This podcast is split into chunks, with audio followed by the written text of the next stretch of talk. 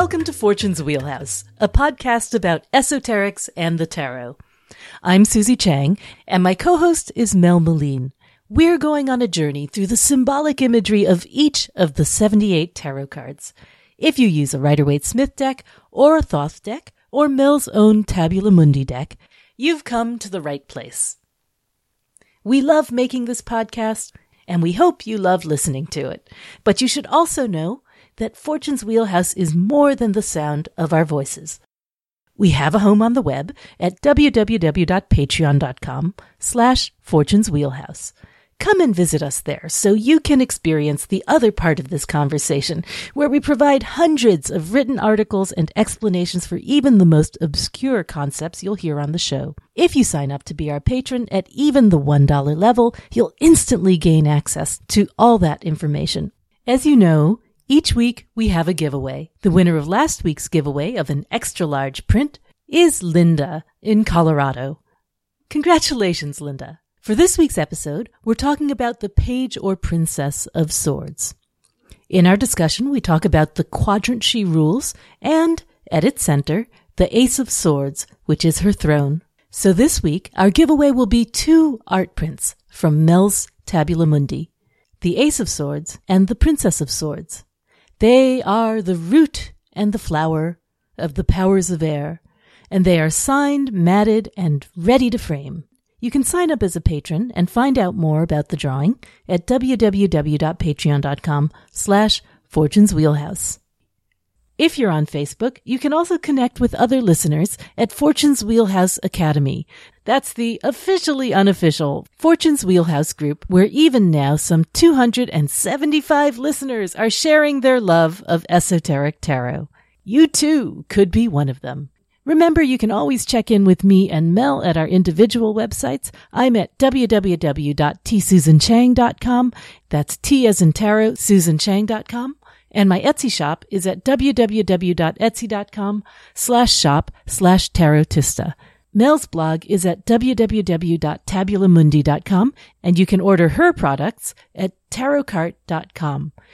And we each have newsletters where you can sign up to hear about anything new that's happening in our worlds. Finally, if you have a moment and you haven't done it yet, would you please leave us a review or rating on Apple Podcasts or iTunes. Can do it that way too. It's free, it's easy to do, and it really does help spread the word. Thanks for doing that and helping us out. And now, here's this week's episode.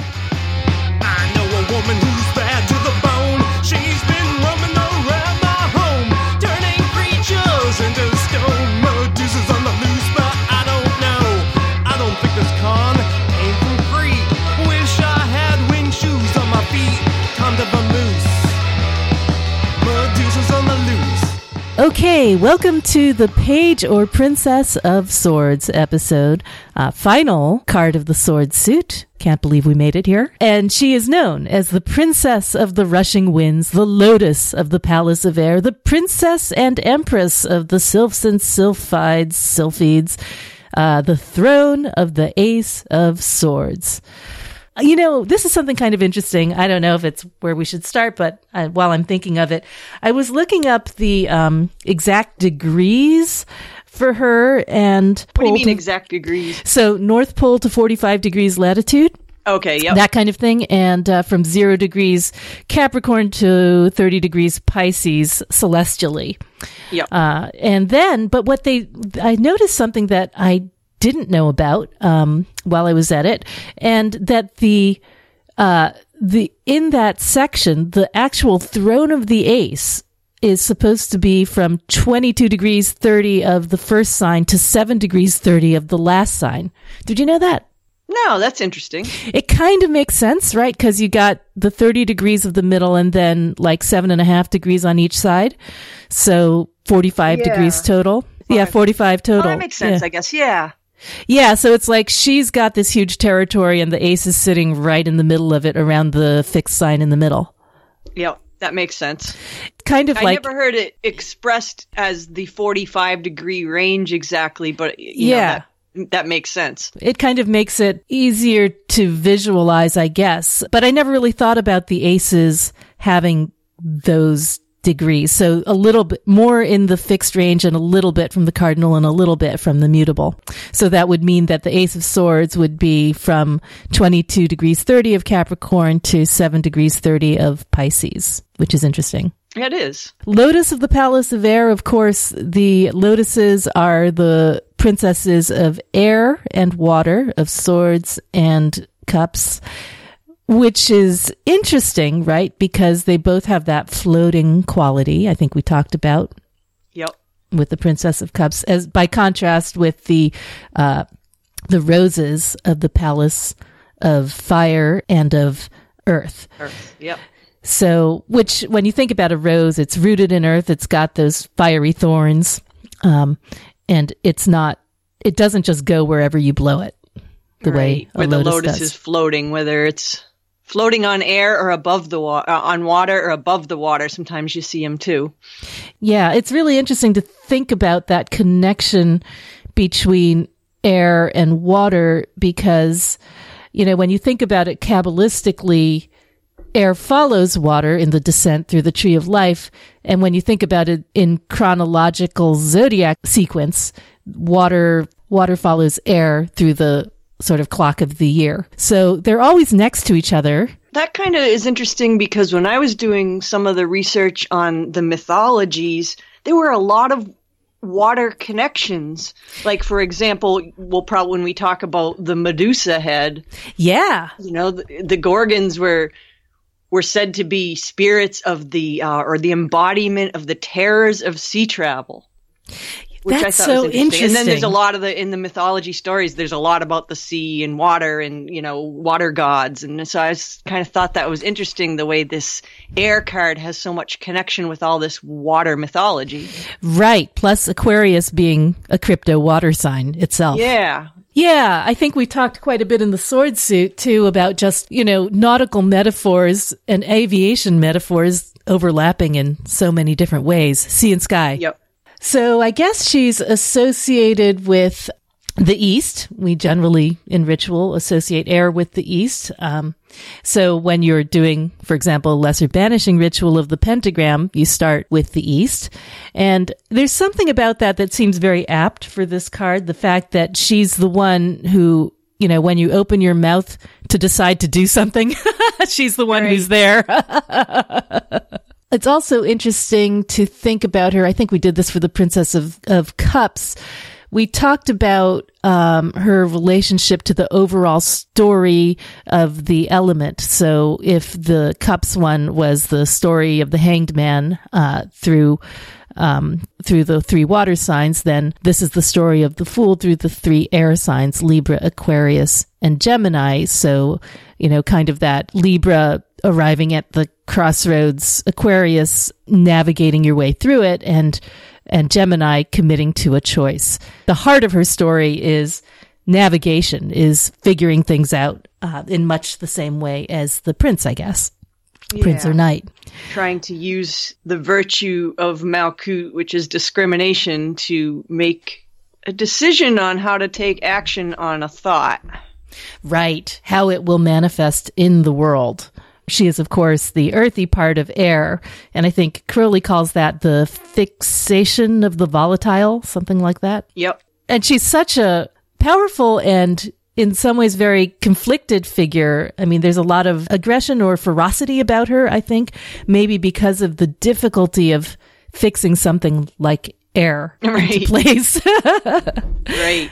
when we talked about the Princess of Cups, we contrasted her with the Princess of Wands uh, in the sense that one had at the heart of her story this story of surrender and death in Scorpio, and the other had at the heart of her story a kind of uh, story of leadership and life in terms of Leo. Yeah. So it's kind of interesting to think about that with the Princess of uh, Swords and the Princess of Discs, in that if the Princess of Swords heart of her story has to do with that application of the idea, this navigational skill.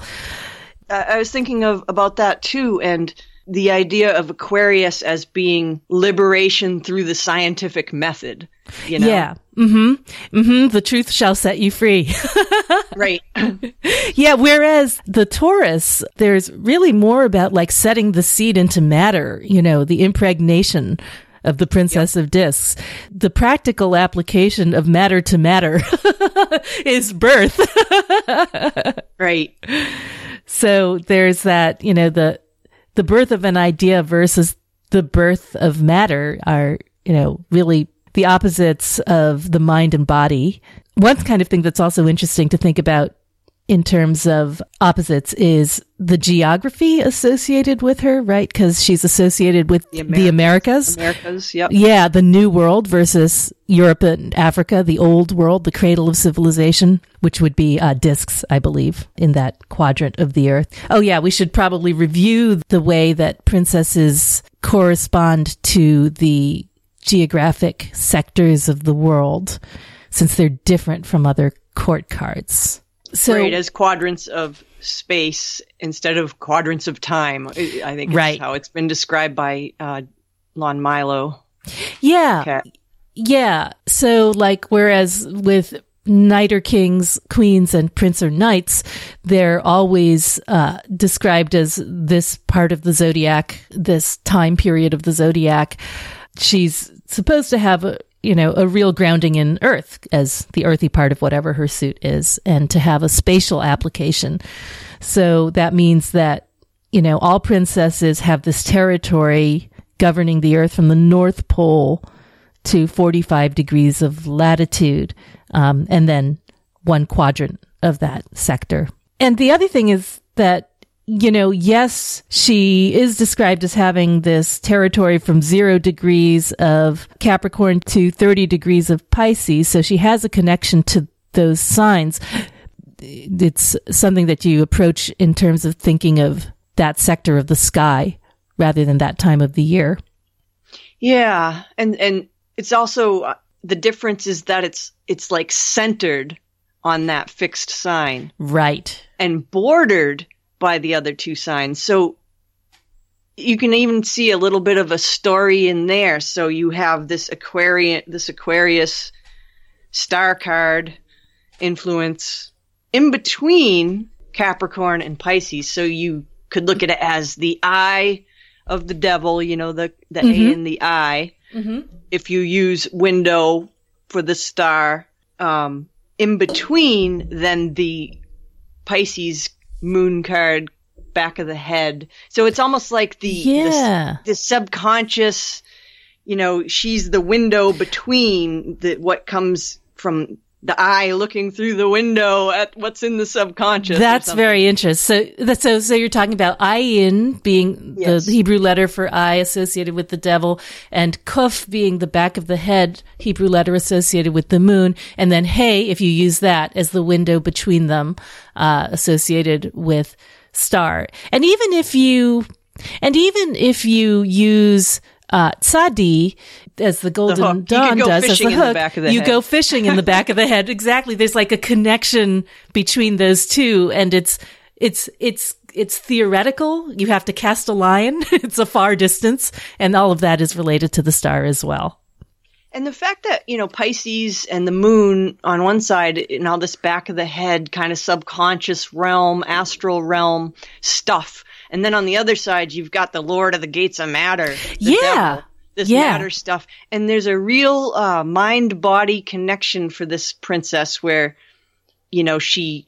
She's like the, the guardian between those two realms of the mind and the body. Yeah, that's really interesting. That's really interesting. So not only so not only is she earth of air elementally, but she has you know as representing Aquarius air, she has this connection back to Capricorn through the devil and that she has to negotiate. Yeah. Yeah, and that's yeah, Earth of Air is another way to express mind body. Right. It's just yet another one. Right. That's Which really is probably why I've read somewhere that um she's associated with psychic healing, that whole mind body connection thing. Oh yeah. Oh yeah. So airy part of Earth uh, sorry, earthy Earth- part of air. part of air. earthy part of air is kind of interesting to contrast with airy part of earth, who is her sort of opposite number, the prince or knight of discs or pentacles.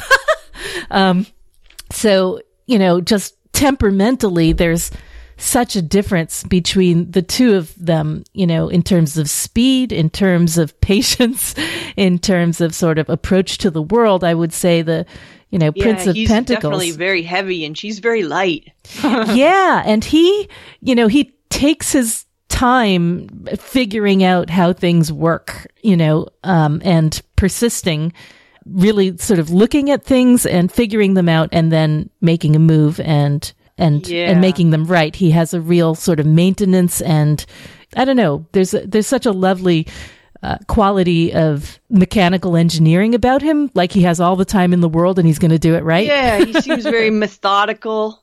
You know, Yeah. one plotting out one step at a time, one foot in front of the other. Where she just is like the the breakthrough, the, the you know, like Yeah. blows And she'll, it all up. You know? and she'll hack away at it, you know, at in from a million different directions until something works. yep. but it has to happen fast. Yeah, I think that's very true. If you put the two of them neck next to each other from any deck, really, and sort of just look at the contrast between them, there's always such a solidity, like the Prince or Knight of Discs is pasted to the earth, and she's dancing and flying and, you know, Yeah. barely connected to earth, earth. Yeah, Her feet barely touch the ground. right. So There's also the connection to the Prince of Swords of her own element. yeah, which is kind of interesting too because so the we when we talked about him he's like the the pure element he's air of air Mm-hmm. so he he really is the court card that most embodies the third letter uh the vav of the divine name right. Vav Fe. so and she's the natural counterpart of that so there's something interesting about that too Yeah, I was thinking about that when we were talking about her title as Princess of the Rushing Winds.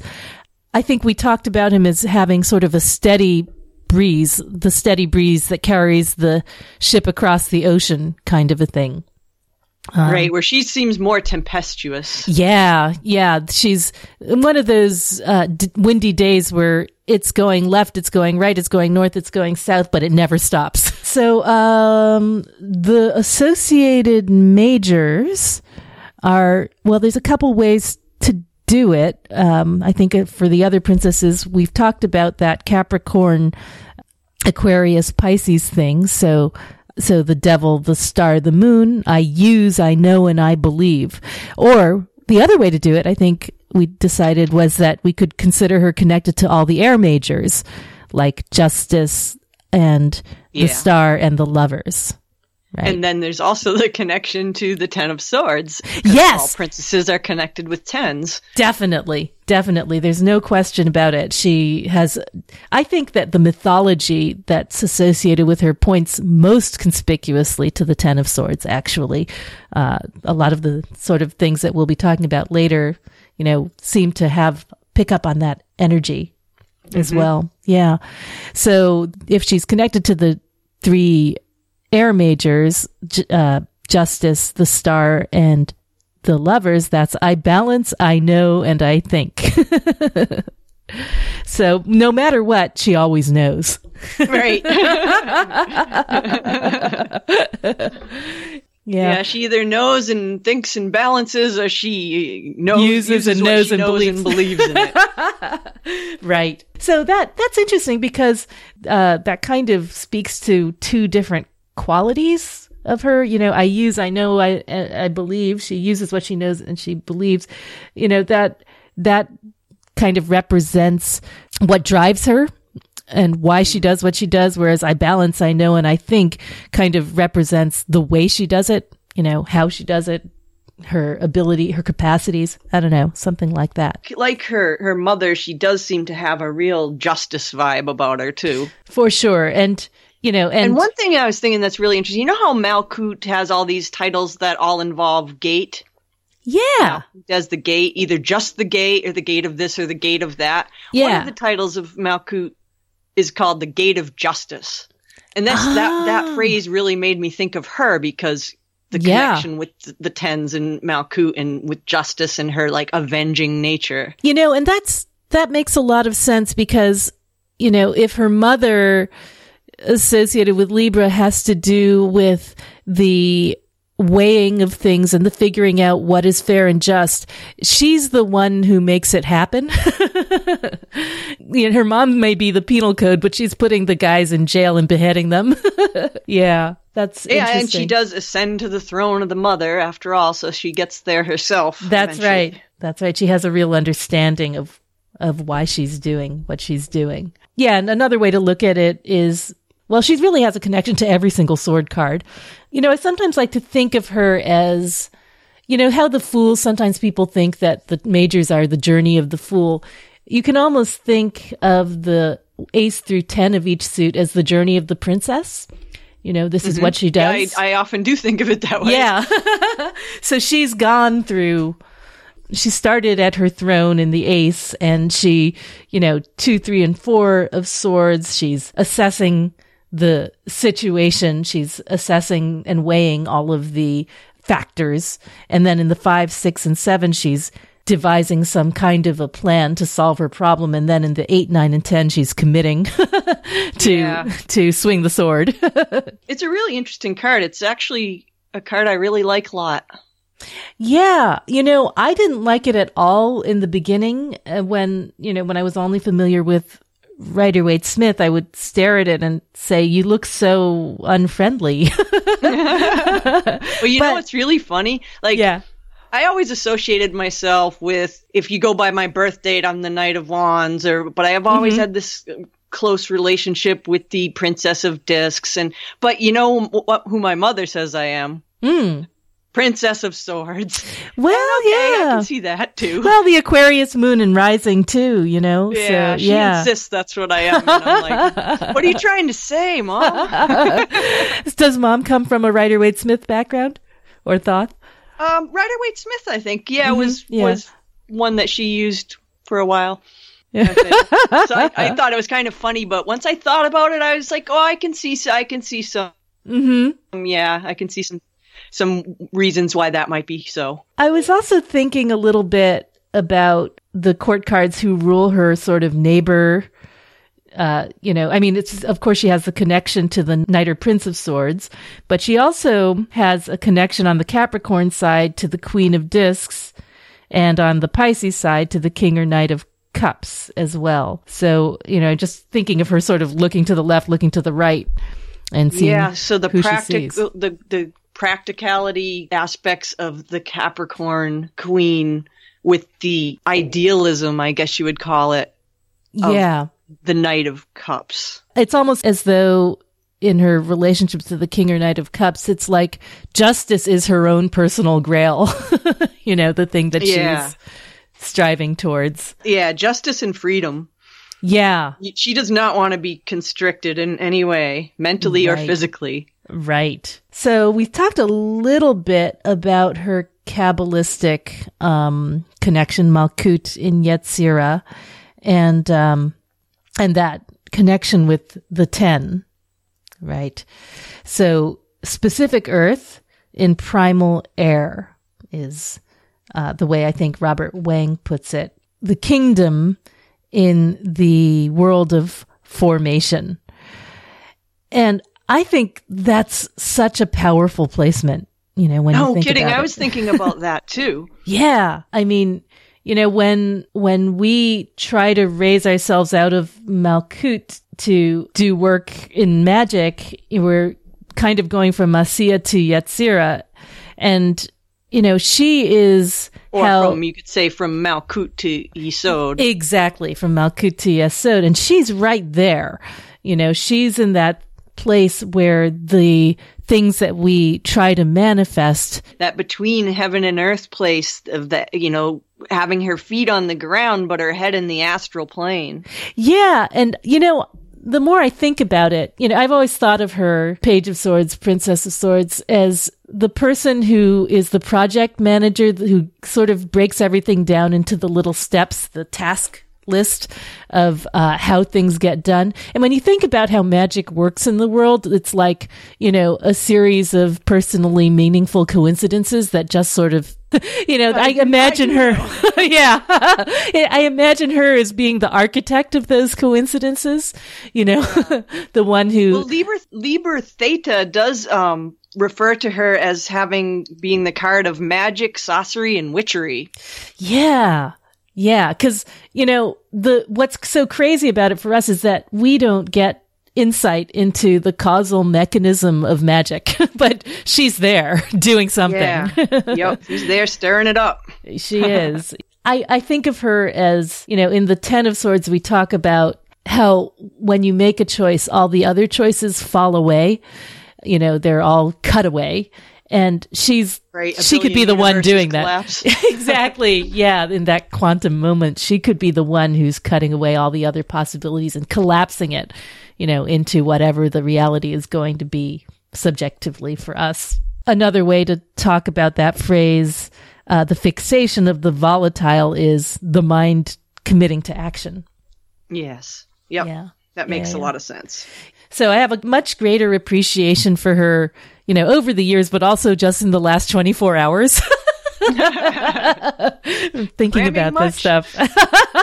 just a little. Another thing I sort of thought about is sort of this task list that's constantly running in the background that we're unaware of. You know, metaphors for that are like, you know, like when you open the task manager in your computer and you see all the stuff that it's doing that you have no idea. You and know, you don't know what it means. Yeah. right? or like if you sit down to meditate and all of a sudden you see all of the crazy stuff that's going through your head, you know, got to take the car to the garage, got to go to the dentist, got to floss, you know, got to make breakfast, got to, you know, it, this like one Yep. task after another. So Why that my toe itch? suddenly my glasses are dirty. Right. yeah, all the distractions or what we consider distractions when we set down to still our mind, you know, those could be, those are all her projects that are going on all at once. Yeah, she's kind of interesting because I look at her as being both a defender of the mind and a defender against the mind at the same time. well, that makes sense. It's sort of like when you apply to a demon for their help with something, it's because they're in charge of it. So they can either stop it or they can encourage it, right? Yeah, that Yeah. that's a good way of looking at it. It's her job to be in charge of the monkey mind, both to harness its energy and to protect you from it when you don't need it. Some of the traditional meanings associated with her probably pick up more on the distracting and and constantly, you know, strategizing and negotiating and, you know, transactional parts of her that we see Yep. you know, about her cartomantic and historical connections, which are pretty interesting. So, Etteilla talks about her as being a spy when in her sort of upright position. Yeah, that must be where Waite gets it because he also mm-hmm. mentions spying in terms of her and Secret Service. which makes a lot of sense. It is where Waite gets it, and he he drew so much on Etteilla. I never really Yeah. realized it till we started working on this podcast, but he really does. And I think that makes sense because what does a spy do? They trade in information, you know, in a practical way, but also in a hidden, earthy way. Yeah. And they're kind of a shapeshifter, you know? They Yeah. can make you think there's something they're not. Yes, yes, absolutely. Yeah. In reversal or in sort of her undignified meaning, Etteilla has this word imprévoyance, which I guess I couldn't figure out how to translate it in English. It basically means unpreviewedness. so unforeseen, you know, I don't know if we have a, Unforeseen, yes, I've seen that um, written about her as if she's reversed, like some people say that she represents the unforeseen event. yeah, no one expects the Spanish Inquisition.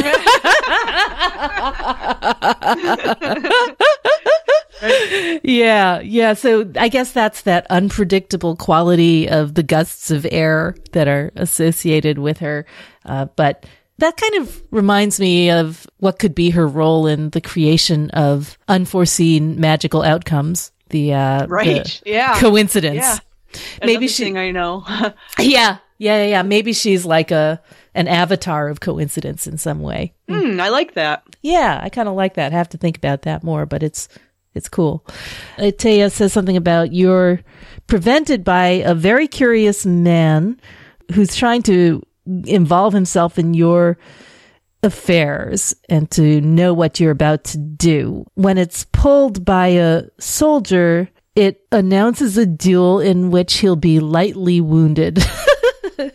Oh, yeah. So I'm trying to think of like her use of the sword versus her mother's, her mother, the beheader. right. you know, right. you know, maybe she's more of a, you know, she chastiser. chastiser, fights with her sword to gain advantage strategically, you know. Yep. I don't know. Anyway, she's got that Medusa head for turning people to stone, so maybe she doesn't need to behead them. yeah, they're it's already done by mom. yeah, yeah, exactly. She's also associated cardomantically, the Jack of Spades, I guess, with this figure called Ogier or the Dane, uh, who was one of Charlemagne's knights. There seem to be a lot of those, uh, the Yep. t- the so-called Twelve Worthies, you know, who were uh, knights of Charlemagne or involved with Charlemagne in some way. His story is sort of interesting because he was at first a foe of Charlemagne's. There was some dispute about their families where, you know, relatives were getting killed by each by the other side. So he was a foe of Charlemagne's and who later on changed his position and became a staunch ally, which to me sort of speaks to the changeable nature of her agenda. Mm-hmm. You know, she may do one thing one day and another another day, but she has a reason for both. And he is sometimes thought of as a patron of hunting, depicted with dogs. I saw that too, and it immediately made me think of two things: the fool Mm-hmm. and Diana the huntress. Exactly. Diana the Huntress, too. Yeah, the fool for sure, with his little dog Yeah, trying to fool, warn him. The, the dog following, but also she's associated with Artemis and Diana, uh, you know, the virgin huntress. who travels with her hounds. Yeah. Yeah, yeah, yeah, yeah, absolutely. And that made a lot of sense, sort of, uh, in terms of context. And then there, there's something also interesting about his sword. Uh, he carries a sword which has many names, cortante or Cortain, which just means short sword. and I think that's, he has two swords, but that's the one that everybody talks about. And I think that's interesting because if you look at the Rider Waite Smith page of swords, that sword is cut off and short. I'm uh, going to start calling certain people Cortante.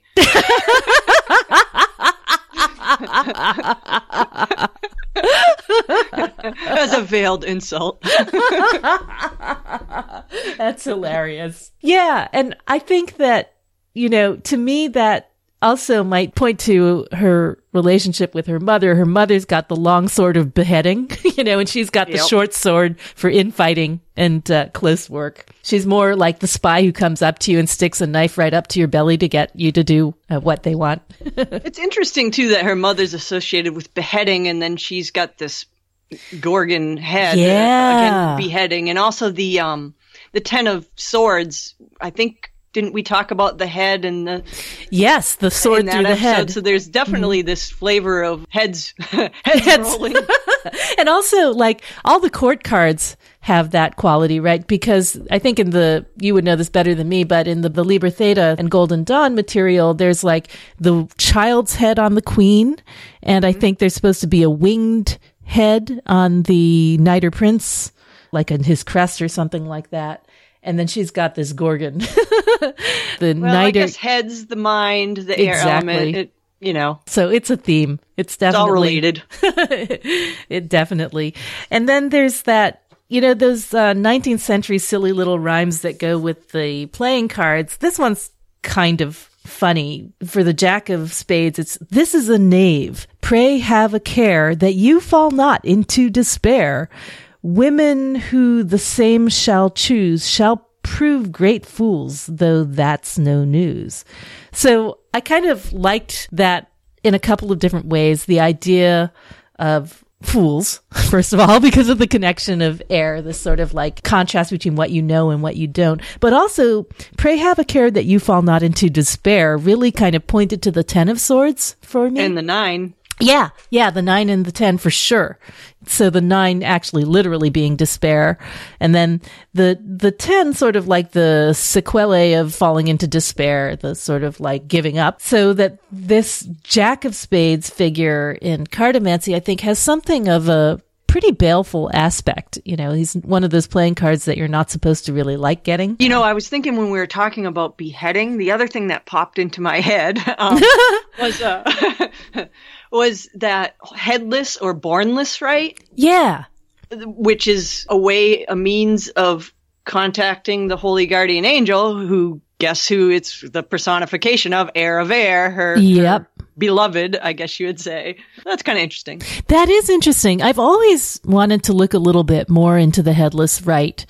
I mean, is the idea that it's headless in terms of the destruction of the ego so that you can contact sense. Yeah, your better nature. Yeah. Yeah, and I think when we see the uh, Queen of Swords with her beheaded guy in her hand, that's, you know, the piercing through illusions and similar death of the ego kind of a thing. I think also somewhere in here we have to, and, I, and maybe it'll just come out. It'll come out naturally, probably in the Medusa stuff. But there's some interesting, you know, the whole area of star lore. You know, even though Mm-hmm. she's Yes. of space rather than time, it's a little bit different than the other court cards. But one thing I was I was looking up that I thought was cool is all the stars of autumn. Now that would be Libra season. Pretty much are are all related to you know Andromeda and Perseus Yes, and that's the thing I was say. All this stuff. That's the thing I was going to bring in earlier. Yep, that's Oh, the exact yeah, same thing. The, you know, the, the fact that it's Libra system justice or adjustment, that's totally appropriate here too. yes, absolutely. And you know, in the Golden Dawn's tarot, the Perseus and Andromeda myth is in the Lover's card, Lover's Gemini, card, right. So, Yep. so there's that That's connection. my Rosetta too. The if you look at the ah, yeah. lovers of Rosetta, it's got Perseus and Andromeda hmm that makes absolute sense. in, in one of the mirrors. Right. So Perseus and Andromeda, Perseus being the hero who beheads Medusa. So he has this specific connection as part of that sort of Gemini, the lovers and the Ten of Swords, you know, the head and the wounding and, uh, and the being turned to stone, which is another way to think of the Ten of Swords. Uh, and the Medusa of that is on the Princess of Swords head. Yeah. And that's just that whole kind of literal constellation of myths is just sort of secretly encoded in here in this really cool Maybe we can way. just talk about it now since we yeah, we might as well. And then we can just pick up on it later and reference Yeah. it. Yeah. So Medusa, the Gorgons themselves were three sisters. Yeah. What did they do to get their snake heads? Well, one thing that you see commonly put out is that Medusa bragged about the beauty of her hair, and uh, Minerva punished her for saying that and turned her hair into snakes, basically, and turned her into a hideous demon. Why do people do that? Stories where their origin isn't mentioned, and it's all three of them. You know what I mean? As if they're just creatures on their own. In that other story, Mm-hmm. who knows? You know what I mean? But as the three sisters, what I thought was really interesting, I looked up Gorgon in the uh, Penguin Book of Symbols. Ah, right. Yeah. And one thing that I thought was really cool about that, it said that the Gorgons were the three Gorgons were each versions of a type of perversion of social, sexual, or spiritual drives. So, um, Medusa was the one that her she was the perversion of the spiritual drive for evolution. Huh. Whereas the other two, one of them was the social drive, one was the sexual drive. So Medusa was, Yeah. and Medusa's name was the queen. Um, the other sister's name were Euryale, who is the wandering one. and Right. Stheno? I'm not sure how you pronounce that. Stheno. the- Stheno. So she's has to do with oh, strength. Right. Right, she was called the mighty one. So the wandering one, the mighty one, and the queen. But I thought it was interesting that way of expressing Medusa as this perversion of the spiritual or evolutionary drive of mankind, Yeah. uh, like a perversion of the ego um, as the enemy to be encountered, the enemy of the mind. and, Right. and also as the guilty conscience. Right, right. And also, you know, it's so evocative when you think about the way to conquer Medusa is to approach her with a mirror, right? The reflection is Yes. what's, is your shield, right? Right. So, you know, in the sense that is almost like a meditation metaphor. The idea that the mirror, recognizing it as something that's not integral to you, but external to you and protecting yourself by reflecting on it, you know, seems like a pretty there's profound definitely metaphor. A division like between the watched and the watcher, or or you're watching Yeah. the watcher in meditation. Right, right. And, and plus the fact in meditation, you're sitting there like you're turned to stone, right? Right, right. Sure feels like it. it sure feels like that. You know, I remembered like when I was first learning to meditate, like within 30 seconds, my leg would fall asleep, literally. And I'd be like, fuck. Right. You're like, ring the bell, ring the bell, please ring the bell. Yeah. So, you know, and, and, you know, the death that we talk about when Medusa kills people, it's an interesting death because, you know, it's a metaphorical death as well, you know, death of the mind, death of the ego, but also the stillness of the body. So there's a couple different ways to think of that.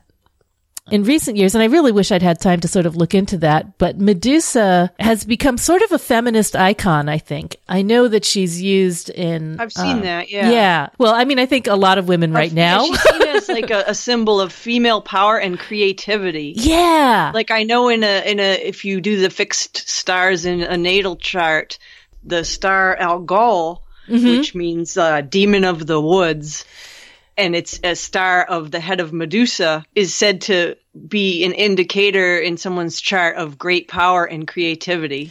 Right. As well as sometimes being described as the most baleful star in the sky. Yeah, that, that too. That too. That too. And it, it's it's actually a binary star system. So it, it, the interesting thing about it is you can actually watch it over a period of hours. It will change in brightness wow. that you can see with the naked eye. So the ancients said that it was Medusa winking at you, Yeah. which is kind of spooky. It is spooky. And I mean, I think traditional astrologers really look for that star and, and count it as a major malefic. But isn't that sort of typical of things associated with women generally in traditional women, astrology? yeah, are demonized throughout Right. history. Another powerful woman that is associated with this princess is Lilith.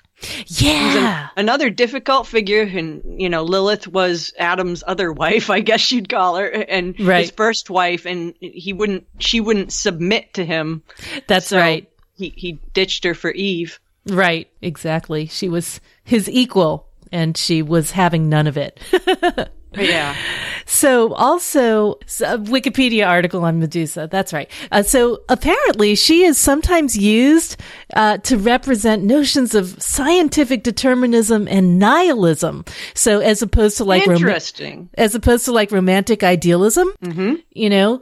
So so that curious. kind of is kind of cool because that also echoes the whole you know Perseus Andromeda thing where the monster comes from the sea and the, all this sea stuff being opposed to all this air stuff Yeah. like the the it's it's almost as if the emotional realm is impacting the mental realm in a negative way Right. Right, right, right, right, right. So it's like what you see is what you get.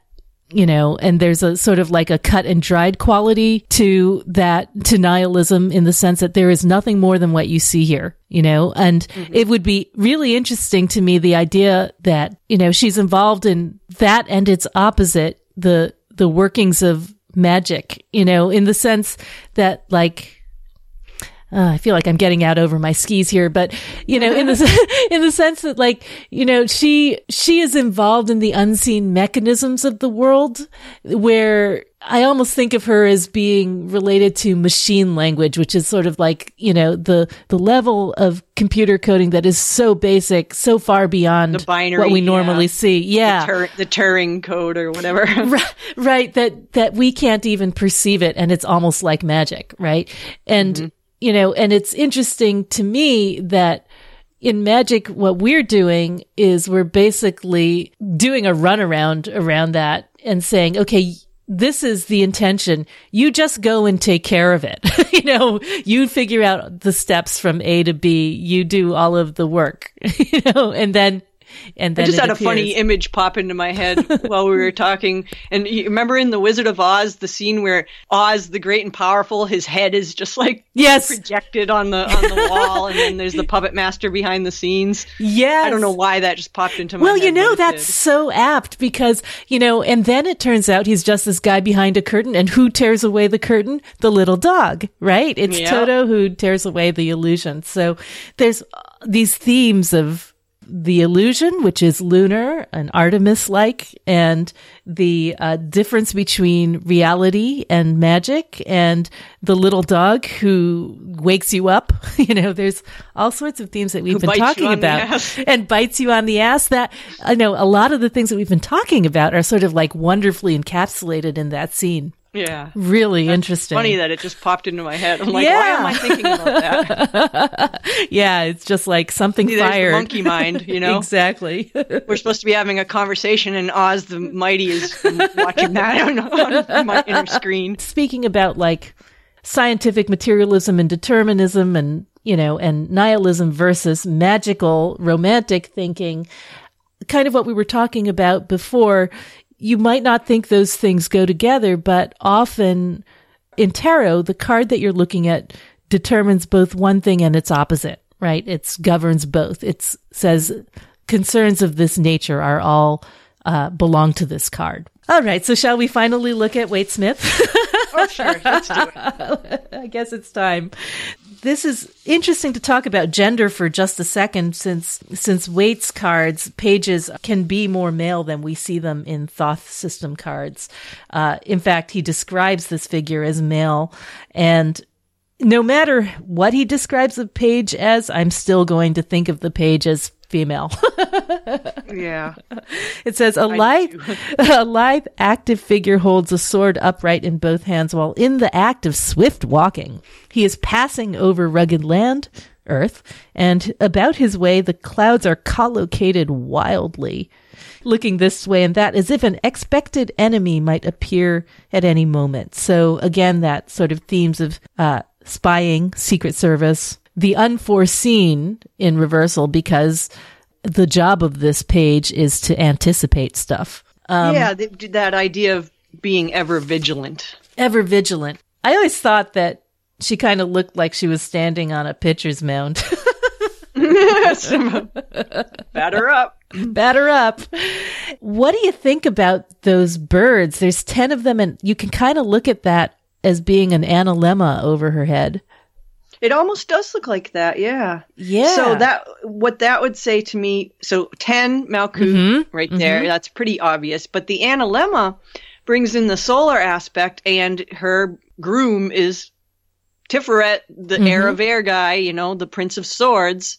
Yeah. associated with the six, the sun, the solar Ah, influence. yeah. So there is like a, a solar Connection solar there. connection to this card that could be expressed by the analemma. So for those of you who don't know what the analemma is, it's if you took a picture of the sun at the same time every day, it kind of moves around and it forms this uh, sideways kind of figure eight loop. mm-hmm, um, Slightly over lopsided. over the course of yeah. a year. Mm-hmm. It it traces that path.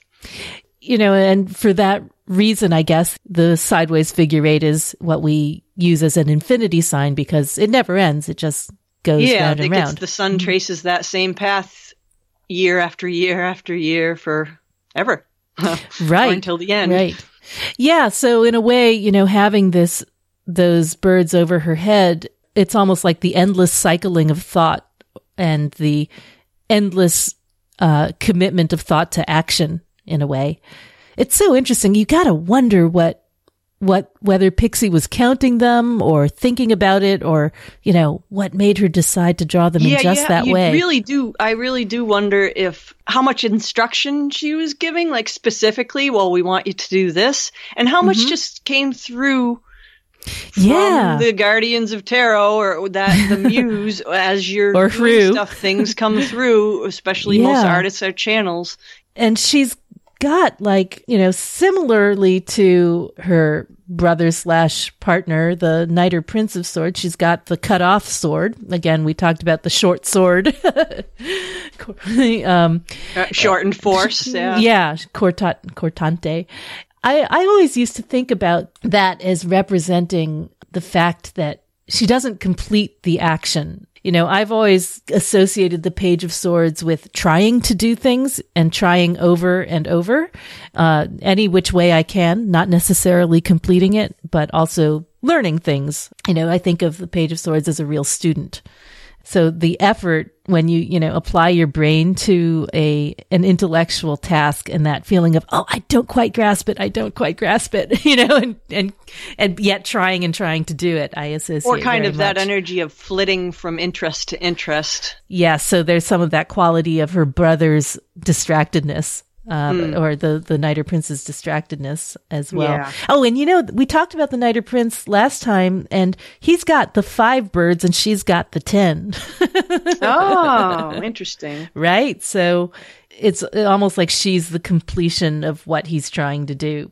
Yeah, that makes sense. The clouds are interesting, just like in the Knight or Prince of Swords, the trees are blowing literally like sideways. Could be the same day, same place. Yeah, and what I noticed is they start from the ground and they and they kind of spiral up to her head, so it's almost like from earth Yeah. to air. Yeah, that's right. And also you see the mountains in the background, which are an mm-hmm. earth reference and you know, and the hill that she's standing on is it's colored in such a way that you can't help noticing it. you know, mm-hmm. it's almost like a topographic map, that sort of contrast of greens and yellows, which are, of course, you know, in Thoth, those would be very much the colors that you'd Air be colors. looking for. Yeah. Yeah, yeah, yeah. But it's also interesting to see mountain. Well, you know, I mean, in I Ching, mountain, that trigram is in all of the princess, princess cards. Yep. And, you know, and mountains themselves reach from earth to sky. So it makes sense that we would see them in this card. Yeah. And no hat on this one. No hat on this one. Yeah. And The gosh, head is unencumbered, I guess. the, the wind is blowing so hard in there. I mean, look at her ponytail. yeah. or whatever it is, his, her, you know, hair is like just flying in the wind, which also seems like it could be a veiled reference to the Medusa thing. It Right. could could be because they do have that little bit of that serpentine quality. They do. And if you ever see any, you know, cinematic representations of Medusa, the hair doesn't lie down. It's up in the air because those snakes are animate. Yep. I think there's also something about this card that has to do with that double agenda of, you know, walking one place while your head's turned in another, like we see in the Rider Waite Smith Seven of Swords. And also like that idea of it almost looks like she's going to walk off a mini cliff without looking like the fool. Yeah, yeah. I was really surprised to see that Waite described the figure as walking swiftly because I always thought, you know, that that left foot is pretty solidly planted there. I guess that's just the way he saw it. What do you make of the colors? Well, there's definitely the yellows of um and the blues of air, and you know mix yellow and blue, and you get green. The red Right. um it would pro- could possibly be the solar influence again. Oh, that's true. Well, you know what? Isn't it the case? I think I have this right, but don't all the sword courts have in Rider Waite Smith have red shoes on? I think Oh, they do they? might. Uh, I, I know the King of Swords does. I know some of them do. Yeah. Yeah, and I'm pretty sure that the Knight of Swords, uh, he doesn't have, he's got a red glove. He doesn't have red feet. But the King of Swords has a red foot. The Queen of Swords has a red foot as well. So they just like their red shoes, apparently. Well, isn't there the the uh, story? The Ah, yeah. the red shoes, the dance. You know, the dancer. Mm-hmm. Puts on the mm-hmm. red shoes and can't stop dancing. That's right. And she dances herself to her own death. That's right. Right. And who knows with the Knight of Swords? I mean, he's got, you know, metal boots on, but he could have red socks underneath. Why not? And he's got all red accessories, the red feather, the red glove. So that's really interesting. They all have that connection with the walking the walk of life, I guess, of passion and of Yeah, I was thinking in ter- of in terms of passion for their ideas or something. yeah, yeah. It's like they they walk the talk. Yep. What about that purple tunic, though. I, I wasn't sure what to make of that. Yeah. Hmm. Yeah, well, I purple sorta- Yesod, it Yeah, is- oh, she does yeah. have a lot to do with the astral realm there, and purple is the color of Yesod. And maybe we can think of it, you know, I know this is Rider Waite Smith, so these colors don't apply in the same ways, but these are kind of lovers, the yellow and the lavender. Yellows and lavender mauves, purple. Yeah. and orange. Yeah, yeah, yeah. Yeah, so there's a Gemini connection there. Again, that connection to the swords, uh, Ten of Swords, Gemini, lovers type Yeah, thing. Mercury, the the god of Yeah. the mind. You know, working with the color scales, it's one of the things I've been noticing about how, you know, for example, Mercury and the Sun share so many colors, Mm-hmm. and you know that in astronomy, Mercury and the Sun are kind of buddies, as we They're buddies, mini me. and but then you, uh, you know, and you also look at the shared colors between Mercury and Jupiter, and then there's that mythology of you know Mercury being Zeus's cupbearer and stuff. That's right, know, yeah, it's kind of yeah. interesting. And Perseus, you know, thinking about that whole, if you think about a connection between Mercury and Jupiter. Um, I think Perseus, who we've been talking about in this episode, is a son of Jupiter. Actually, Yes. Oh, ooh, and not and not to mention that Andromeda was chained to the rock, you know, Earth, yeah, and needed to be Yep. liberated in that way. liberated from the sea serpent. Oh, and the other thing in that mythology that you know they this when this card comes up, sometimes they say it represents uh, conflicts Mm-hmm. Approaching. And then there's that whole other part of the uh, Perseus Andromeda story that you don't hear about as much. But apparently, after he rescues her and, and marries her, her father's brother, her uncle Phineus, who she was supposed to marry, That's so messed up. brings like 200 warriors to the feast and tries to start shit. Right. Right. Right. and then they all get turned to stone when he when Perseus whips out the Medusa head. Yeah. You know, I'm just pulling out the all the sword courts and Rider Waite real quick and she and her parents, king and queen, they've all got cumulus clouds whereas uh, Knight of Knight or Prince of Swords has this sort of ragged cirrocumulus thing Cirrus, happening. yeah. yeah, cirrus yeah, thing happening.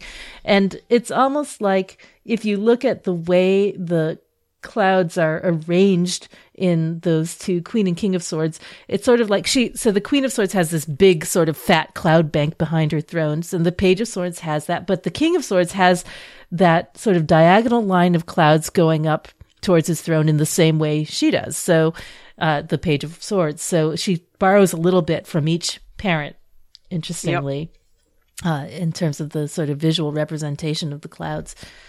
And uh, one bird on queen, two birds on king, five birds on knight, and ten birds on page.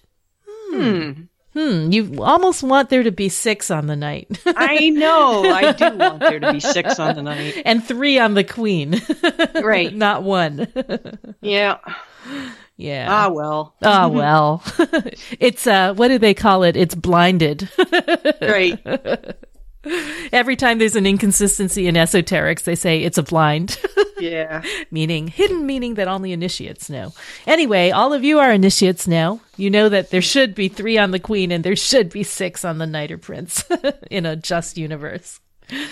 All right, so um, on to Thoth. Yeah. Yeah, yeah, yeah. Look at that. Oh, look at that. She's- She's something. She's fantastic. Just I do love her. Yeah. Yeah, she is badass. So something that Lon Milo DuQuette said in in his writing on this card is so great. Um, and this is sort of what sort of started me down the whole meditation idea with this card. He talks about her as the swordswoman of the ruach. You know, the ruach being the intellect part of the soul, Centered in Tiferet. centered in Tiferet, exactly. And, you know, so when the mind must be defeated in battle, as we as we do in meditation. When we try to defeat the mind, the Ruach sends its finest swordswoman into the field, a warrior princess who manifests everything that's inherent or hidden in her lord, the Ace of Swords. So, you know, that idea again of her being the manifestation of the task list of all the things you, You know have to do. You know What's really interesting about that is, Yeah. you know, the Ace of Swords. They say it's as opposed to the Ace of Wands, which is the natural force. The Ace of Swords being The the, invoked. force. Yeah, the and invoked think, force. if you think of the idea we were talking about magic, if you think of the idea of invocation, you know, becoming yourself that Mm-hmm. force invoked, You know, th- Yeah. there's a connection yeah, yeah. there. So if the ace is the is the force itself of invocation, and she's the result of that. That's right. You know, and she also has that uh, downward pointing sword, you know, just like her mother. I don't know. I think that in Thoth, the difference between the upward and the downward pointing sword is always kind of important to recognize. You know, well, the upright one is, you know, the upright will in its sort of glory, but the downward one can carry a negative connotation or, a vengeful something one about the idea of you know vengefulness. vengefulness and also sort of enacting that will on the world, you know, pointing down into Malkuth. Like I'm th- I about to he- do he some shit. It the anger of the gods or something. yeah. Yeah. And then of course she's got that amazing I didn't even realize for the longest time that that was a Medusa head that was attached to her head. um, I'm not sure how it's attached. Is it like a helmet? yeah, I think it's like kind of like the pom pom on the top of the helmet, but probably made out of metal or something. the materialization of the idea, you know, that is turning things to stone too, you know, mm-hmm. that whole mm-hmm. concept. So that's incredibly apt. The idea that the gaze of Medusa travels through the air and then fossilizes shit. you know, is is the perfect uh, metaphor for air and earth. And she's touching her altar, which looks as if, it's made of stone. Yeah, she is. And I think that, oh, it's probably Crowley who says that it's as if she's really furious about the Mm-hmm. barren altar, right? The fact that the altar is no longer Yeah, the smoke- profaned altar. Or something, yeah, yeah. It's not a um, fiery altar. It's a smoking altar. Uh, no fire Which again, here. smoke can be an earth of air. Air, earth of air, yeah, exactly. She stands in front of a barren altar as if to avenge its profanation, and she stabs downward with her sword. The heaven and the clouds, which are her home, seem angry, and her logic is destructive. We see, Yeah, she's associated with um the Valkyries too. right, right, are kind of a destructive force. They they were fighters. They could give victory in battle, but they also got to decide who would die on the field of battle. Ten of Swords again. right. There's kind of a wonderful swooping yellow formation behind her. Is that sort of the path of her sword or something? It does look as if it's like the rushing of the air, but then you mm-hmm. see that yellow space she's facing. And Snuffin described that as some sort of archway or portal through which the sun could be seen. So, Ah, an- again, another solar Tiferet groom reference. Yeah, that makes sense. So, but right by her feet is that solar kind of glow, right? And then to either side of it, going towards the middle left of the card, there's a triangular structure.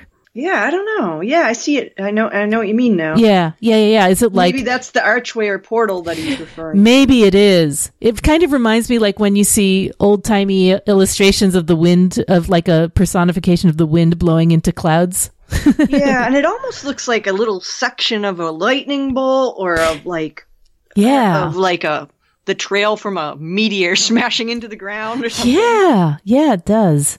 I really love the way she did the background on this card. It, it's so dynamic. Yeah, and then she's got her pinwheel wings. uh, And I love the, way her her outfit is very diaphanous and light and floaty. That's right. It's almost like she can't stand having clothes. Yeah, she doesn't want to be encumbered in any way. And Right. she's wearing winged sandals on her feet. You know, that again brings Mercury, obviously, but Perseus wore the winged Yeah. sandals because he was given in the in the story he was given the winged sandals by Mercury as a sign of favor to go and defeat used to defeat Medusa and then Athena gave uh, Perseus her shield. that's right. That's right. That's right. So the the mirror. So again, Mercury mined the air, you know, plus Perseus reference and the lovers uh, and Andromeda story. Yeah, and we talked about Athena as uh, sort of correlating to the Queen of Swords in that episode, but also Mercury as the ruler of Gemini. And I think that we see more Gemini references in the Princess of Swords uh, than any other sign. You know, that connection to the Ten of Swords. I guess because of the Medusa crest, especially you know, she's associated with Athena and Minerva. In the story, once Perseus severs the head of Medusa, I think it ends up, he ends up giving it to Athena and she affixes it to her aegis, which is, I guess, her breastplate. Right. Um, right. And, you know, as an emblem. That's great. fearful- But you know what was really interesting that I read about Minerva when I was, you know, doing my homework for this is that Mm-hmm. um most people probably know she's the goddess that sprang from fully armed from the head of Zeus. Mm-hmm. Heads heads again, right? Heads again. Um but um she's a, a warlike being. But what I thought was really interesting is that though she's a warlike being, she's always associated with defensive war. She despised like the Mars quality of like bloodshed and killing, but she was a defender. Yeah, I think it's really interesting that you know that you had to have two gods of war, and one was you know the One was the woman aggressor and and the was the thinker, right? And the other was the drive and the male sort of uh, approach, the aggressor. Yeah, you know what's interesting about that altar? If you look at the top half of it, there are eight circles. You know that's mercurial right there. Yep. And then Yep. below there are like 10 cubic diamond type things for Malkuth Mm. on the lower. Yeah, in- Malkuth and mm-hmm. its connection to Keter, the diamond and Keter. Right. Oh, she's pissed. Yeah. Oh, that's great.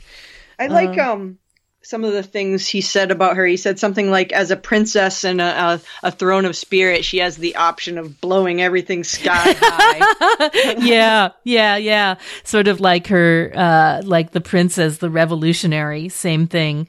She always has the option of throwing everything overboard.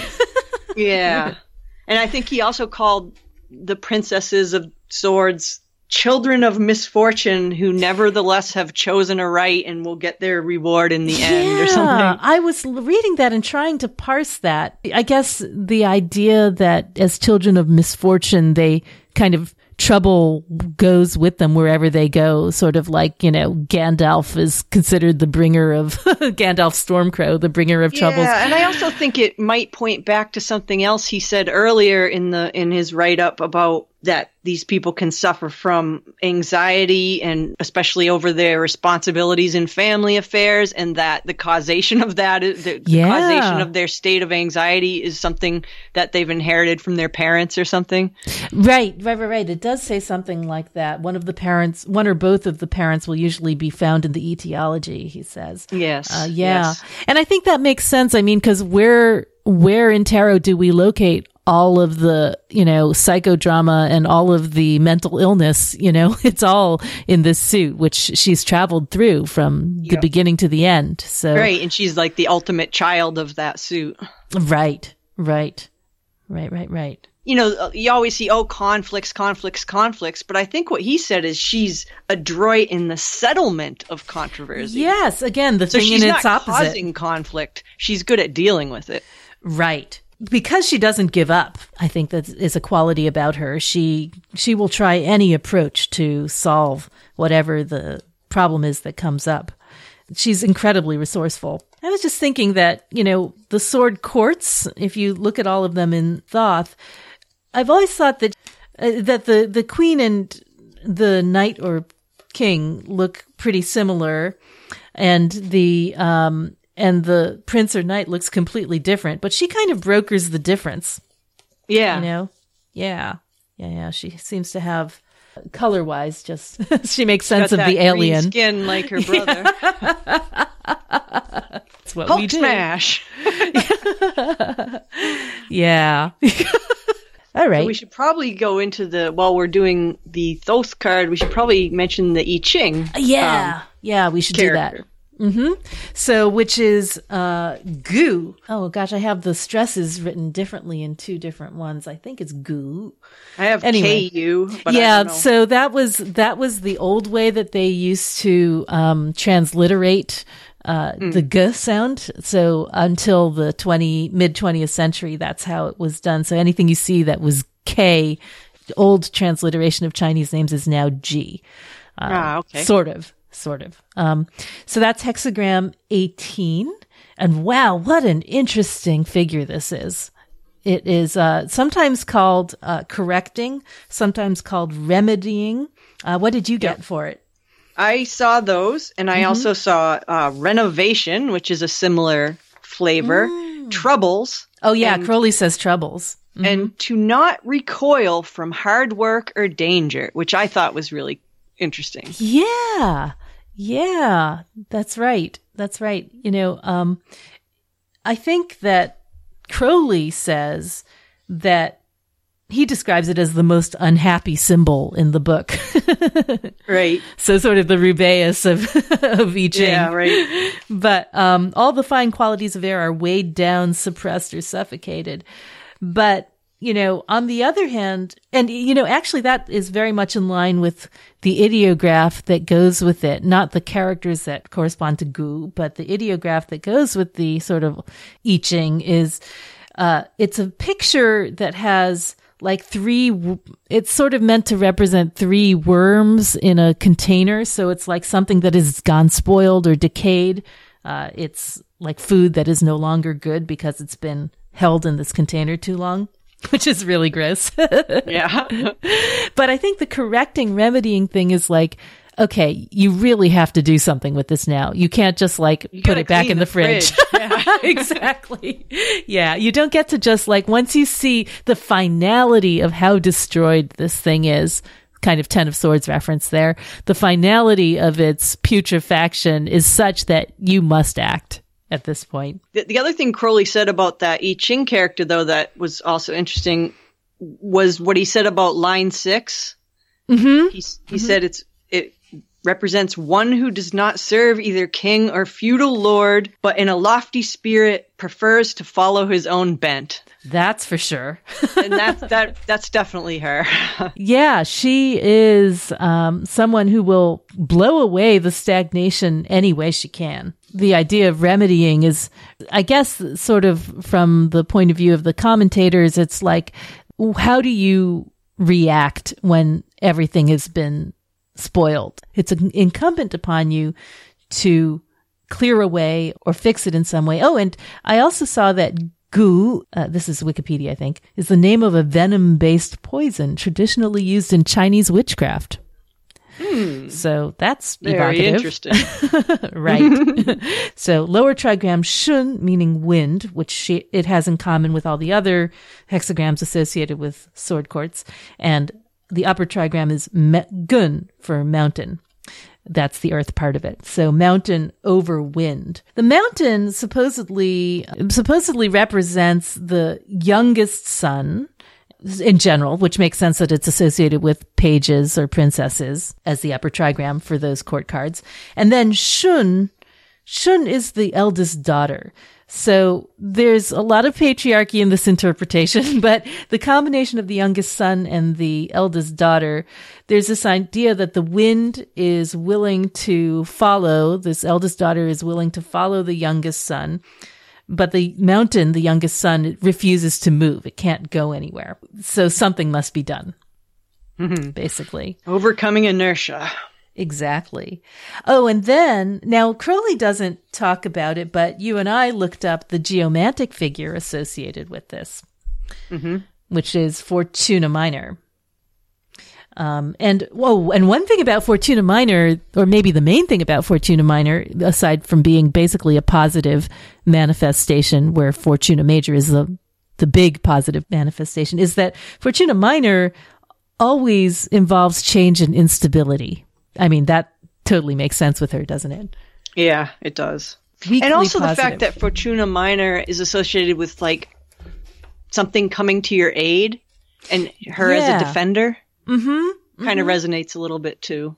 That's right, because Fortuna Major and Fortuna Minor are both associated with the sun, I believe, in the same way that Cauda, Draconis, and uh, Via and Populus are both associated with the Associated moon, with right? the moon, right? Right. So basically, the the primary correspondence for the sun is Fortuna Major, and that's associated with Leo. Is associated with the Prince or Knight of Wands. And the primary lunar one would be Carcer, which is associated with Cancer, which is associated with the Queen of Cups. But the minor ones are associated with the Princess. So the Fortuna Minor and Via, Via is associated with the, is it the Princess of Cups, I think? Yeah, because the daughter Yeah, of yeah, yeah, the so. daughter of the moon. Yeah, and Populus. Yep, Populus is associated with her mother, and uh, Via is Princess or Page of Cups. Fortuna Minor associated with um, with this card, the Prince or Page, Princess or Page of Swords. And the other ones, I think it's Cauda Dr- Draconis for the Princess or Page of Wands, and Caput Draconis for the Princess or Page of Discs. So we'll get to that when we get to Yep. it. uh, we were talking about how we don't have a um, a Crowley source for that, but it shows up in a couple other places.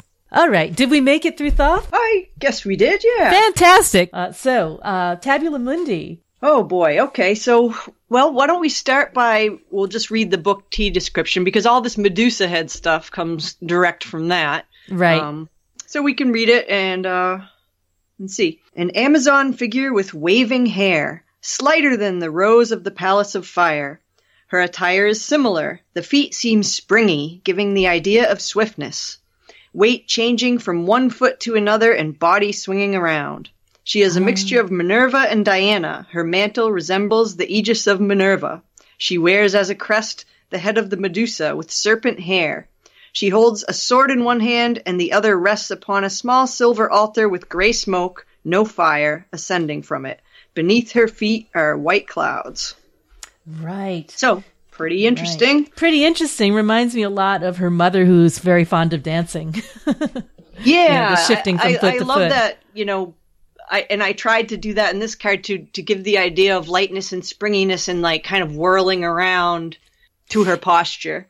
That makes so much sense to me. You know, I remember all the time when I was learning to ballroom dance that, you know, this is my main experience with dancing is that uh, we think of, as spectators, we think of dancing as being all about the motion. But as a dancer, you're thinking constantly about where your weight is, which foot your weight is on, your center of gravity, where you're shifting the weight to, even Oh, if you're not stepping. Yeah. yeah, yeah, yeah, yeah. So that makes a ton of sense that, you know, in order for her to grow into her mom, who is fond of dancing, she needs to be able to know where her feet are and where her weight is at all times. Yeah, to grow into that Libran idea of balance. Yeah, yeah, yeah, yeah. Cool.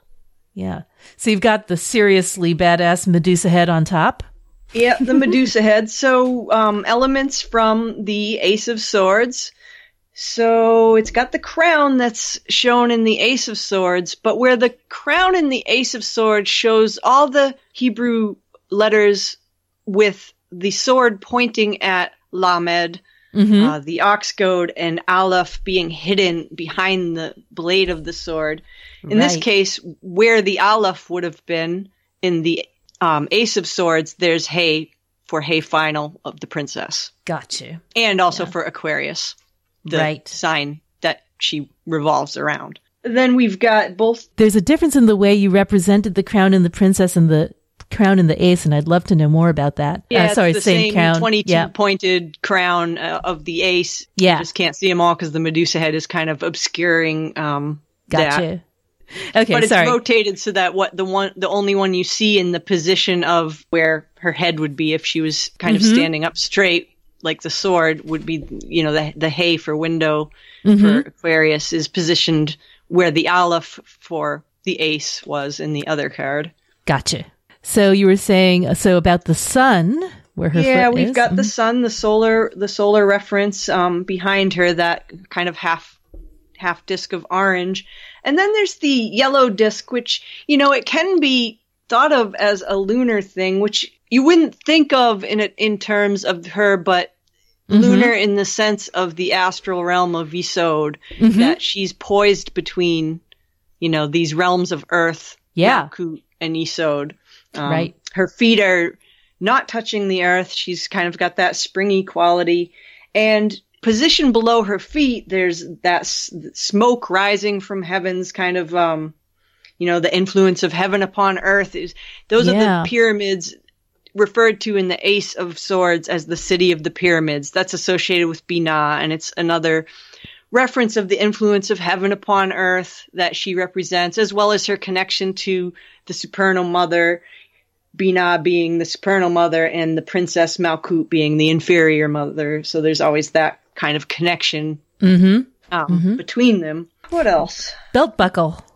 Yeah, she's got that uh, belt buckle that is part of her crest, really, Mm-hmm. um, and it's all in the colors. It, it you know, the, her her little skirt there that she's wearing. It kind of reminds me of Xena the Warrior Princess. Yeah, totally. Except, totally. except it's in the colors of air with the the blues and yellows.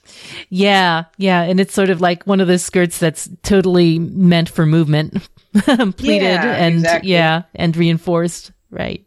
hmm What about her gaze? Where she's looking? Was there some kind of cho- choice about that? The direction? No, there's not really a directional quality, but the inspiration for this, there was a painting that I saw, and I can't remember the name of it right now, but with a woman kind of in, in that position. And what that woman was doing, totally, look, she looks totally different, wearing different clothes and whatnot, but in the same posture. What I loved about that painting was that springiness and lightness of her posture. Mm-hmm. And in the, in the painting, the woman was smelling lotus or lily. Oh wow! So yeah, you can see that her hands there, the the lotus or lily isn't in this picture.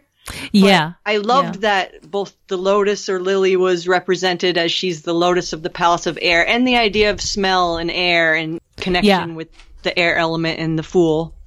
that makes a ton of sense. It's just a a real lightness to her, and also if you imagine. It's reminding me of Botticelli's spring painting somehow. I mean, not, there's nothing specifically that's like that, but the sort of central figure is also looking down in the same way, and there's a lightness and, you know, air, east, spring also. Yeah, and you can kind of think of the looking down as being again the the the heaven upon earth thing. You know, and not to mention, you know, what's really cool if you sort of, you know, put the ace right next to it, um, because they're so similar, your ace of swords and princess of swords. It's almost like she's looking down on the agape uh, side of the sword, you know? oh yeah, yeah, Yeah. So, you know, the love side. yeah. That makes sense. right. Neat. And I think the, you know, I read somewhere, you know how she's the um, princess and empress of the sylphs and sylphides? Yeah. Somewhere I read that when you're working with the sylphs and sylphides, you're working within the area of Yesod. So there's That makes Again, that- sense. kind of lunar quality. So there's both solar and lunar connections on the middle pillar, Tiferet and Yesod, and they show in Mm-hmm. the card. Also, there's um the streams of smoke rising up from the city of the pyramids are six in number, so there's a Tiferet reference there. And then the three streams of light from the crown, you know, the supernals, again, heaven upon earth. Yeah, yeah, yeah, yeah, yeah. Right. I love the way if you hold her next to the Prince of Swords, you know, just looking at the things that are the same and different about them, like the the winged baby head as opposed to the Medusa head, Yeah, right. you know, and the uh the the sort of where the yellow is in both cards, you know, the fact that he's closer to Yeah, it's the um, same yellow. Yeah, yeah, yeah, yeah. The, and the way that causes the blues to flash. Yep. Yeah. That's pretty great. Yeah, I love that combination of blue and yellow. Mm Mhm. Dark, dark blue with light, light yellow. It's just so stunning. It's electric. yeah, exactly. Yeah. Very, it's very Aquarian. I think um, electric blue is one of the colors of Aquarius, and Mm-hmm. yellow too for air, the air element. So, that makes all sorts of sense. yep. That's right. Yeah. All right. Any more to say about her? Um, just that when we, you know, we we mentioned a little that she's kind of above the city of the pyramids there, those three pyramids beneath her, and the other reference to that is Da'at, Mm-hmm. which they say is the throne of the Ruach, even though the Ruach is Tiferet centered. Mm-hmm. Da'at being knowledge is the throne. And there's something about the destruction of the ego and destruction of knowledge that's involved with that city of the pyramids imagery Yeah. Yeah. and crossing. You know, so it's the it's the destruction of knowledge and the destruction of ego that opens the supposedly Right. uh, that you have to cross the, pyramids abyss. Mm-hmm. to the initiate. Right. And there's three of them, which is could be a Binah reference, you know, across the abyss, uh, Yep. and the reference to her mother as well. Right. Yep. Cool. And you know, there's just when I see her, I I do get this card a lot. When I see her, it's uh, you know we've talked about taking action in response to an idea. Like it, there's there's like a need to respond in some way to something that's come up in the world of ideas. And then there's also sometimes an element of defense where you have to defend one of your ideas. Mm-hmm. Mm-hmm. But it's always like when I see it too, there's this idea of mobility and excitation, you know, movement and Yeah. Yeah, like her brother who will bond with anything that moves. and she Right, provides the right. movement. the, Right. and then there's the the whole the breakthrough the the hmm you know the breakthrough moment where you act instead of just whirling around and thinking where you where you take Right. action Right, right, and right. there's that um there's that idea too of you know that we talked about the gate of justice that idea of response and balance and karma earned where is karma earned here on the earth Right. and so you're you're responding to those forces those karmic forces that might be bringing some kind of conflict or unforeseen thing So she's sort of a, she a also signal shows to up you. a lot of times when there's the need to clear the air about something hmm you know To The clarify. conversation or something that needs to happen or Yeah, to disambiguate. then there's the mind body aspect of it too that sometimes is something that when she comes up there's a need to look at the connection between mind and body Do you get her a lot? i do get her quite a bit yeah Yeah. not recently too. though Well, it's interesting because you have that personal connection in the sense that your mom sees you as her, Yeah. you know? yeah, I haven't gotten her a ton recently either, either, but historically I do get her quite a bit. Um, and it's often happens when, when I have to, you know, try to do a lot of things and I don't necessarily see the result. you know, really long task list, lots of interruption. There was one day this summer when I got her and basically like all the little logistical things went wrong. And I don't remember if she was reversed or not, but like my son lost his car keys and we sort of like went all over the place. I was driving him here and there. And then, of course, on our very last errand of the day, as we're going to go get the replacement key from a friend, as we're leaving their house, he reaches in the pocket of the door and there's the key. Yeah. Um, I also, my, my mouse died. Uh, my computer mouse died on that same day. And I went through like bazillion sort of fixes for it and I couldn't make it work. I was downloading software and dri- uh, and drivers and stuff. And this went on for several days. And then I brought it into the shop because I was like, I don't understand why none of these mice including the new one I just bought, are not working with my laptop. And oh, Mel, I was so embarrassed. The battery was in upside down. I was, I felt like such an idiot. Oh my God. So anyway, there was that. Um, I, I also, how mortifying you're like, like- honestly i'm not i'm not I am a smart person. and the, and what was even more mortifying was that the guy was like he was not laughing with me or laughing at me. He was like treating me, you know, like an 85-year-old grandma, like, you know, it happens to people kind of a thing. Oh, was- oh my god. Anyway, uh, I also associate her uh, generally, Princess Page of Swords, I associate her generally with language learning, language acquisition, programming, software, and accountancy, doing the numbers. and so, poetry and spell work because of her gift with words and so all of those sort of things are things that I've, you know, drawn her for, things that engage the mind in that way, in that sort of like extremely word oriented, basic kind of way. It makes sense because Yeah. when I get her too, it's it's like a reminder that it might be time to wield the sword. So to invoke the power to know, Exactly. take take hold of it. Exactly.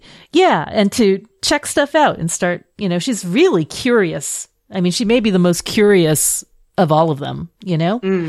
I got her one day when I was going to, um, I went to, you know, I have this perfume little business. So I, so I went to Sephora to just, just to go smell stuff because they had opened one in Hadley and I got her and I just like went around and I sniffed things for like an hour. so, you know, that seemed to me That like would give me a headache. yeah. So it is the the churning of the mind, the smells, the task list, the learning, language, uh, technical stuff. Yeah, all of those things. So, shall we? Oh God, shall we try to sum it up? Oh yeah, boy. Okay. Oh my God, I don't even know. I can't even. Oh God. Okay. All right. Stop panicking. I'll just start blurting it out, and it'll it'll Okay. wrap itself up. It will. Okay, so here we are. We're talking about the Princess of the Rushing Winds, Lotus of the Palace of Air. Uh, she is the uh, the the the earthy part of air and associated with the east, the first direction we address in the lesser banishing ritual of the pentagram when we invoke. Uh, she, is the invoking force, the invoked force of the Ace of Swords. She's the uh, materialization or uh, concretization of the idea that started in the ace.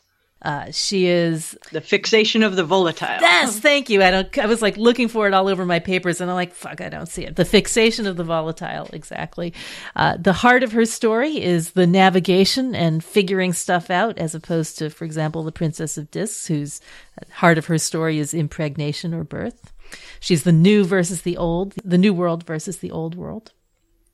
She's has a lot to do with heads and uh, and lack thereof between the Medusa head and her mother beheading the male figure there, as well as the we talked about the idea of the headless rite or bornless rite, where one practices to strengthen the connection with the holy guardian angel, who is personified by her consort, the Prince of Air, as Right. heir of air.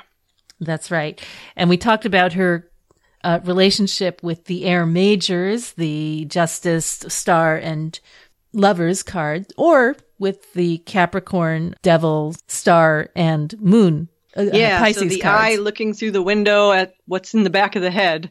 exactly. Or with the air ones, her motivation of balancing things, knowing things, and thinking to act upon them. to use, to know, and to believe. To balance, to know, and to think. Yep, that too. Right. That Then too. there's the whole uh, more head, more head stuff where um she's associated with Minerva, who sprang from the head of Zeus, fully armed. Right, as well as Medusa, the head of the Gorgon, and the star Algol. Turning Yeah, and Medusa as both a, a a guardian and a demon. So she's both protective, but also as a force of spiritual perversion of the revolutionary ideal that you need to guard within your mind. It's the enemy, the enemy of ego. yeah, the uh, the guardian against the monkey mind, but also the keeper of the monkeys. Yes. Release the monkeys. yes, and that wonderful scene from Oz where the little dog tears away the curtain and destroys the illusion of the great and terrible Oz. And Oz as the great head, disembodied right. head.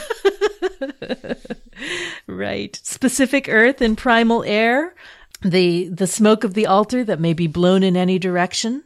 Yeah, the smoke of the altar as the um, anger of the gods. And Lilith as the woman who wouldn't submit.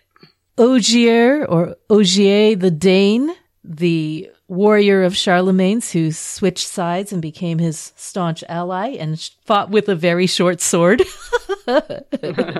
And with the dog at his heels, hmm the patron of Like- hunting as well. like the fool and like Diana. The Perseus and Andromeda myth, uh, the beheader of the Gorgon and Andromeda chained to the rock, and the association with the lovers card. The uh, disgruntled suitor, her kind of pervy Uncle Phineus, disrupting the wedding feast and getting him and his 200 warriors turned to stone. That must have been so satisfying. the connection with the Ten of Swords and the sword through the head and the sort of laying waste and destructiveness that is associated with the card and the commitment to a single choice by destroying all the others. The idea of Aquarius as liberation through the scientific method. The barren altar and the vengefulness. Her realm of magic, sorcery, and witchery, as well as telepathy and psychic healing. The architect of coincidence. the downward sword.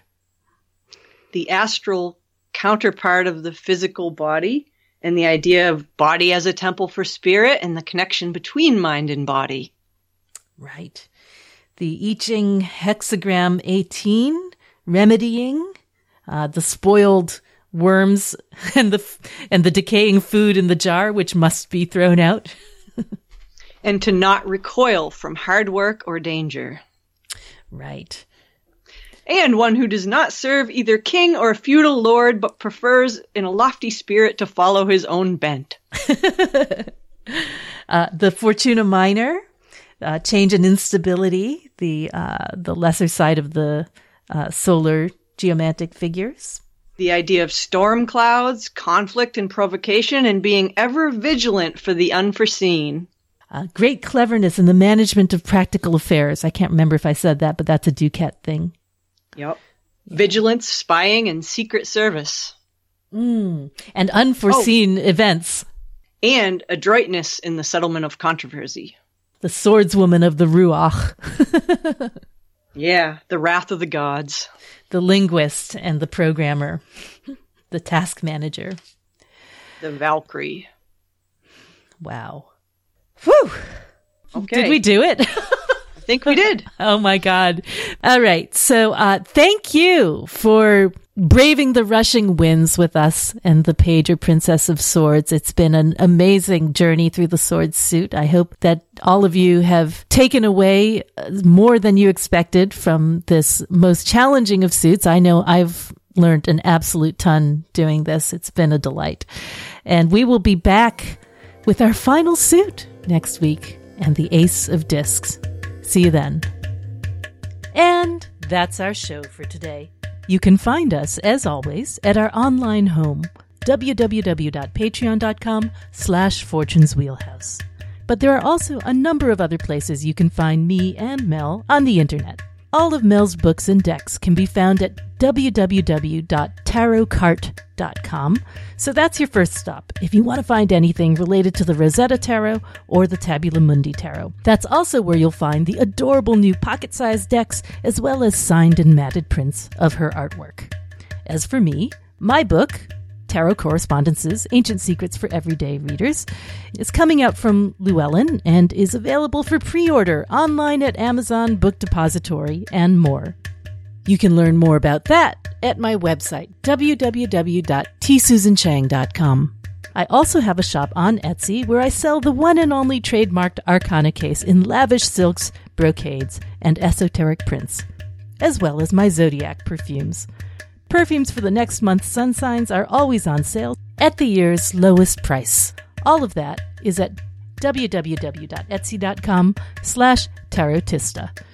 And if you'd like your very own Fortune's Wheelhouse t shirt or tote bag or mug, we have those too. You can find them at our Redbubble shop.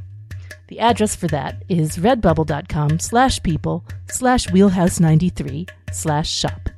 Go on, get yourself something. You know you deserve it. Happy shopping to all you heroes of the astral plane.